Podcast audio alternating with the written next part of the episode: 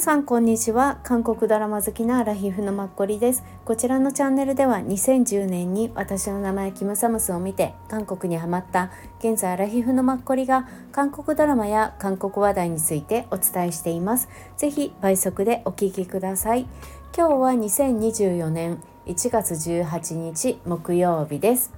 今回は俳優さんについてです。前回少しお話ししたアン・ヒョソプさん。について記録したいと思います。よろしくお願いします。まあ、簡単にアン・ヒョソプさんのま生い立ちやら何やらっていうのをまお伝えしたいっていうぐらいです。なのでファンの方たちすいません。もっと細かい情報をお知りかと思うんですけれどもはい逆にあの不足部分は教えていただけると助かります。はい。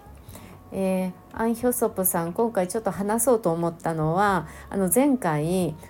1月に放送された「徹子の部屋」でアン・ヒョソプさんが出ていたっていうお話をしましてでそれでアン・ヒョソプさんについてちょっとまあ簡単に調べたんですけどちょっと前回話が長くなっちゃったんで、うん、せっかくなのでと思って今回記録することにしました。はいでアン・ヒョソプさん個人的に私あんまりそこまで前興味なかったんですけどいい人っていうのはすごいよくわかるんですよね。真面目だし。でも私結構そういう人が苦手でパックボーコムとかね。うん。なのででも今回ねやっぱいつかの君にを見たでしょ？うん。もうそれがやっぱ良すぎて去年のディズニープラスオリジナルあの台湾のリメイクですよね。やっぱ私の中であれが1位だったので2023年もうそれでやっぱりアン・ヒョソプって本いや好きなんだな私っていうのを、はい、思ってちょっと記録します。はい、アン・ヒョソプさん、うんまあ、1995年4月17日生まれ現在28歳です。本名はポール・アンですね。うん、あのカナダ国籍です。生まれたのはソウルのカンナムのチョンダムトンですって。なんかいろいろ納得しません？まさか私チョンダムだと思いませんでした。うん。そうですね。はい。で身長188センチ70キロ AB 型、うん、おばあちゃまとご両親お兄さんお姉さんがいらっしゃいます。一応お兄さんが6歳上でお姉さん4歳上。お兄さんは薬剤師でお姉さんは会計士さんみたいです。うん、でえっ、ー、とそうねチョンダム高校に行ってまあ国民大学に行ってました。国民大学の多分インターナショナルビジネススクールっていう、まあ、学部だったんだけれども結局彼は、まあ、後ほどカナダで育っているので英語で授業を取れるところって言って一生懸命大学探したらここの大学のこの学部っていうのだったみたいですよ。うん、で宗教はカトリックです。でパウロっていう洗礼名ですね。でご自身が今多分アメリカンショートヘアなのかな猫を飼っていてその名前もパウロにしてますね。はい、で、えー、事務所がプレゼントっていうところかな。はい、でまあ趣味というかで最近ハマってるのはシュノーケリングが楽しいと言ってたけど、まあ、幼き頃からやってたのがバイオリンとかギターとかピアノうんそうですねあと好きなことは、まあ、読書っていうのはよく言いますよね。うん、あとまあ歌を歌うこととかあの実のお兄さんがまあ子供の頃から歌を歌うのをすごく好きだったみたいでで彼も自然とそうなったっていうのがあるみたいですよ。うん、でカナダ国籍の、まあ、韓国人なので入隊はしないですね、うん、なので本当にいいですよね。28歳。これから入隊っていう、まあ、ソン・ガンさんとかあの辺の方結構いるじゃない？いつ行くんだいつ行くんだって私はいつも思ってるんですけど、うん、そういうのがないからやっぱり売りやすいですよね、うん、すごく。うん、でえっ、ー、とちょっとじゃあねどんな感じで彼がここまで来たのかなんですけど、うん。まあ、幼少の頃から6歳からカナダのトロントで育ったみたい。私すいません個人的なね思ったのがまあ、家族で全員で移住したっていう感じだったみたいなので、まあ、向こうで働いてっていう感じなのかなって、まあ、子どもの教育を含めて、うん、でもきっともともともいいんでしょうね家の出が。うん、そんな気がします、うん、だから徹子さんが言ってたのはまさにそうっていう感じで。で最初なんか「徹子の部屋」でもお父さんだけ最初なんかソウルにいたみたいなお話されてらっしゃいましたよね。でもご家族は今現在も、まあ、カナダにいるっていうことでもう本当にカナダ民っていうことですよね。うん、で、まあ、お父さんが映画が好きだったみたいでなので幼い頃から、まあ、ドラマとか映画はすごく見てた。で韓国ドラマもすっごく見てすごくハマってたみたいですよあの今現在のトレンディーみたいなものじゃなくて昔ながらのとかもうセリフを暗記するぐらい子供の頃はねすごい見てたんだって。うん、でなんかバイオリンがね、できるっていうので韓国でもなんかそれで配役されたこともあったみたいなんですけどそのバイオリンは小学校6年生の時に一番親しい友人がチェロを始めたからまあ、自分も何か彼に負けたくないって思ってバイオリンを習い始めてそれからもう学校でもね高校の頃までずっと学校の、まあ、吹奏楽オーケストラとかに所属してたんですって。うん、で、まあ、カナダで高校に通っていて学校に JYP の関係者が訪ねてきて、まあ、他のみんなが彼を、まあ、推したらしい。それでじゃあオーディション受けてみるってオーディションを受けたら受かり、まあ、両親はすっごい反対したんだけれどもどうにか両親を説得して17歳で韓国に渡って一人でね、うん、で JYP の練習生となったっていうことみたいですよ。うん、この両親の反対とかもなんか徹子さんとに話してましたよね。そうそうそうそう。うん、でえっ、ー、と一番最初がなのかな？2015年ですね、うん、にあの TBN の音楽番組「バッハを夢見ていつもカンターレ」っていうののオーディションで残ってバイオリン演者、うん、として知られるようになったみたいです。うん、そうね。でその後ね多分 YouTube 番組になるのかな？に出ている。かな「ボタンボタンラブ」っていう。はい。でその後は2016年にえー、っともう一度「ハッピーエンディング」っていうのに出てその後が「刺激なのかな?」に出てそうね。でその後が、S、えー、っとね SBS だね。もう「タンタラ」2016年ですね。うん、タンタラって私意外だった。チソンのなんですけど私最後まで見なかったんですけどチソンがなんか音楽プロデューサーみたいなものだったっけ？でその音楽アイドルっていうかやる人たちを育てるみたいな感じだったのかな？私12話しか見てないんですけど。うん。そう。これにね出てたんだって。うん全然知らなかった。そうなんだって。はい。アイドルグループのメンバー。でジヌっていう役をやってたみたいですよ。うん、でその次2017年 MBC で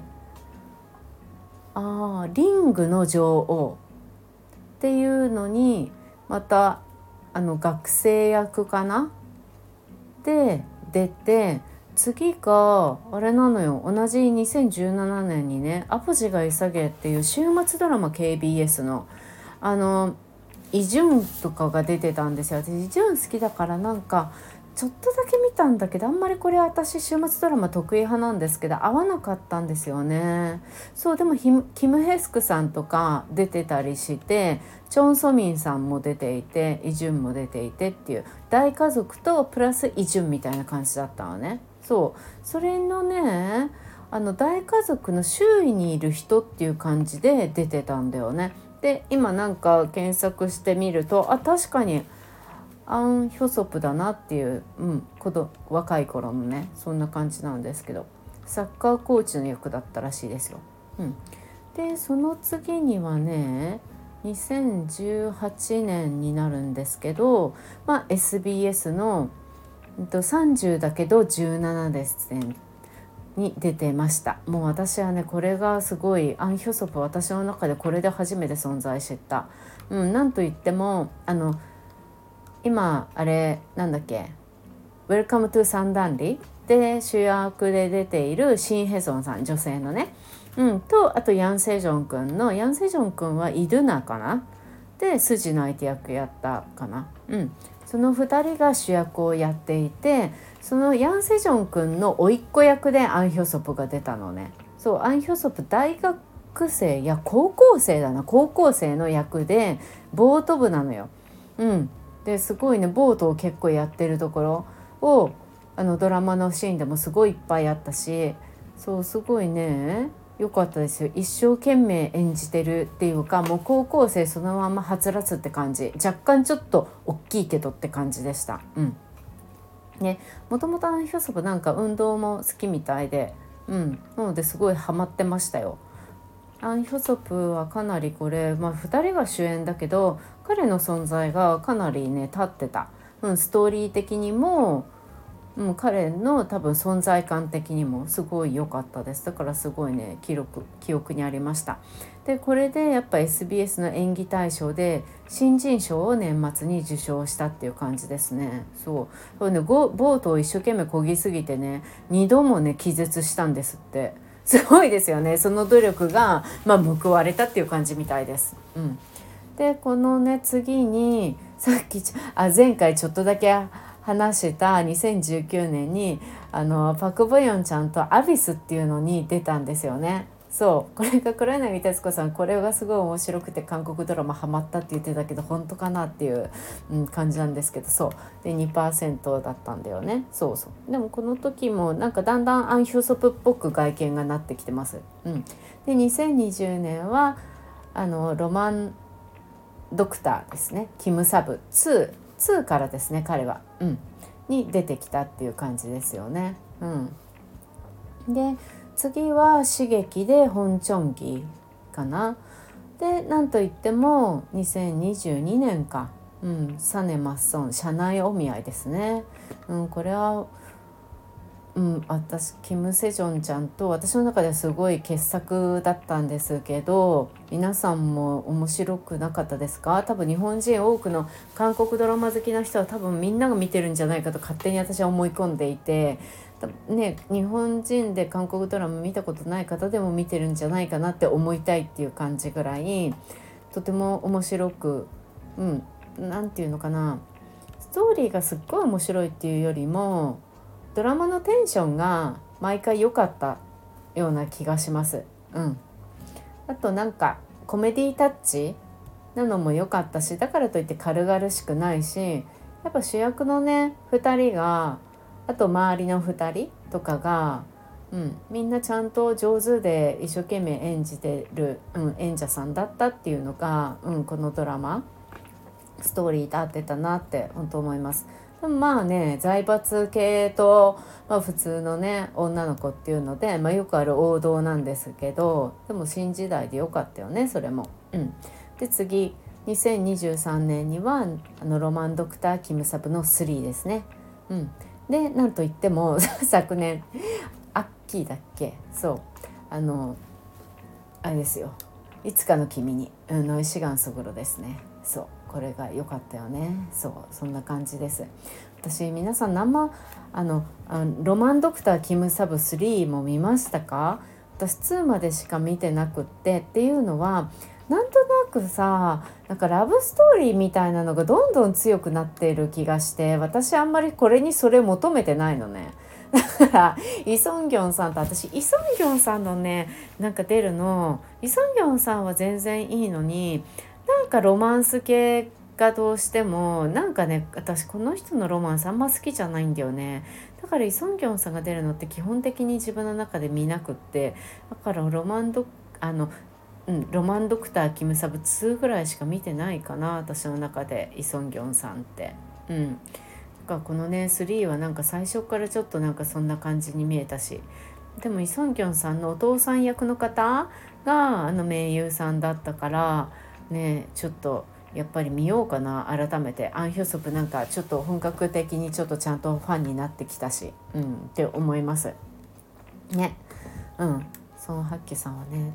確実だし、うん、っていう感じでこんな感じのアン・ヒョソプのドラマストーリーです。うん、未来に対しての今のあの出演っていうのはまだちょっと分かんないんですけどドラマとかはないかなでもねずっと働き続けてきて動いてきたからね久しぶりにコンサートとかやって現実の自分っていうのも客観的に見れただろうし、うん、一応映画がねいつ公開されるのか分かんないんですけどもうなんか撮られてるのかな？っていうのがありますね。うん、タイトルがえっ、ー、とね全知全能の読者視点っていうの、うん、っていう感じうんファンタジーみたいです。うん、でも全知全能のとかなんかさ合いそうじゃない？すごく。うん、なんかこれあれみたいウェブトゥーンかなもともと。あそうですね。ウェブトゥーンですよ。ネイバーシリーズですねあなんか合いそうあっていうかちょっとなんか彼がやるにしては今までにないちょっとクールすぎる役な気がするけどこの漫画のね表紙だけ見ちゃうと。この出てる男の人がね入江くんみたいな感じ、うん、ある意味。こういうなんかクールなのって誰がやるべきなのかな韓国だと。なんとなくソイングクさんとかやりそうだけどでもソイングクさんじゃないんだよね。もうちょっとなんかキリッとした男性かな誰にやってほしいかな。うんなんかこれに適した男かっこいい男の人は絶対いるはずだと思う韓国だったら。うん、だからといって私この前すごい好きって皆さんに言ってたあのなんだあの6話で完結したのあったじゃないですか。この前私話してたなんだっけえー、っとなんだっけあサウンドトラック？うん。あの人大好きだけどでもあの人じゃないんだよね。あの人こういうのの主演じゃないんだよねやっぱり。うんやっぱなんていうのメインを張る主演ってまたね違いますよね。アン・ヒョソプはもうそこまで来て来たんだけど。でヤン・セジョン君の前ねあのなんていうの甥っ子だったんだけどアン・ヒョソプねあのトッなんかまた別枠でこう出てきたじゃないですか。だからヤン・セジョンさんって私除隊してきてから何に出てたか分かんないけどこの前イドナに出てきて久しぶりになんかトレンディー現代的だなって思ってで入隊する直前に一番最後に出たのが刺激だった気がするんだよね。結構そのねその前ぐらいって結構ヤン・セジョン君ってこの30だけど17ですもそうだけど結構売り出されてたんですよね。うん、でだんだんまあさ今どんどん俳優さんたちが出てきてね。また新しいちょっとヤン・セジョン君とは世代がまた若干変わった気がして。ねそうなるとなんかどういうポジションで自分が行くのかっていうのってごめんね。ヤン・セジョンは私すごく好きだったから前あのコーヒーフレンズあのチェジュ島のあれで本当にいい子だなって思ったしそう好きだからこそいろいろそう思う思うんですけどこれからどういうなんか路線で彼が行くのがいいんだろうかとかね。うん。そうだからまさかアン・ヒョソプがこういうふうにあの時には30だけ17です見てた時にそれ出てくると思わなかったから。そうねなかなか、ね、年齢も、うん、でもまあそっかヤン・セジョンとは45歳は違うんだろうけど。ねそう。結構ねどういうふうにやっぱりその人それぞれで、ね、いつこう抜きに出てくるかとかもありますよね。予想外の人がこう出てきたりとかもあるでしょうし、うん、でもいずれにしてもこの映画すっごい面白そう。ね。映画になっちゃってドラマになったらもっとね見やすいのにね。8話とか6話とかでいや12話でもいいからやってくれたらなんとなくすっごい面白そうな。うん。あれですよ。ロマンスじゃなくて1話1話完結な、うん、感じがする、うん、この映画いいですね。すごく楽しみです。はい。野生城についてはそんな感じかな。で意外にもなんかこの人ドライな性格なんですって。で涙はあんまり流すタイプじゃなくってまあね外国人っぽいですよね。うんそれででもすっごくシャイで恥ずかしがり屋。だからみ自分が舞台の上で何かやんなきゃいけないとか自分が注目されるっていうのは本当に恥ずかしくて嫌だみんな見ないでみたいな感じらしい。でもぱりもう俳優としてやっていく上でそれは避けられないことだって近年思ってきて近年どうにか自分をそれにならせてね、うん、もう自分を演じきるそういう場面でもっていうふうに、うん、心を決めたようですよ、うん、っていうのがはいなんか調べたらね書かれてありました。はい、でもこれからちょっと私4セジョン楽しみ。28でね入隊しないでこのまま見れるからうんうん真面目だしね。面白い。あとなんか彼の趣味とかも音楽とか好きなんだけど音楽とかも結構ジャズとかクラシックとかご両親が家でやっぱりクラシックをすごいかけてたみたいでなのでまあ彼もねバイオリンとか普通に始められたんでしょうけど友達とかだけで関係なくね。うん、だからジャズとかもねすごく好きみたいでそう私なんか私もジャズ好きなんででもなかなか好きっていう人いないからあこの人すごいいいとか思って。そうあとクラシックのまあショパンが好き何が好きみたいないくつかなんかね自分の書いてあったりとか。あと自分が好きな本、うん、読んでよかった本っていうのもなんだろうな。結構まあ世界的に有名なベストセラー的な感じだったりだから彼多分すごく勉強も学生時代頑張ってしてきてるタイプだからすごく知見が広いんだと思うんですよね。うん、そういうのもやっぱりそういうとこであ、うん、自分がすごい学びになった本みたいなのを、うん、言われていて、うん、あこの人ってきっと、まあ、俳優じゃなくても勉強とか何とかで言っても、うん、あのか会会社員はやるか分かんないけど、まあ、自分で仕事をしてもね社長とかになっても、うん、なんか成績を残す人なんだろうなっていう風な、はい、感じを受けました。はいアンセジョンについてあごめんなさいアン・ヒョソプさんについては以上です。はい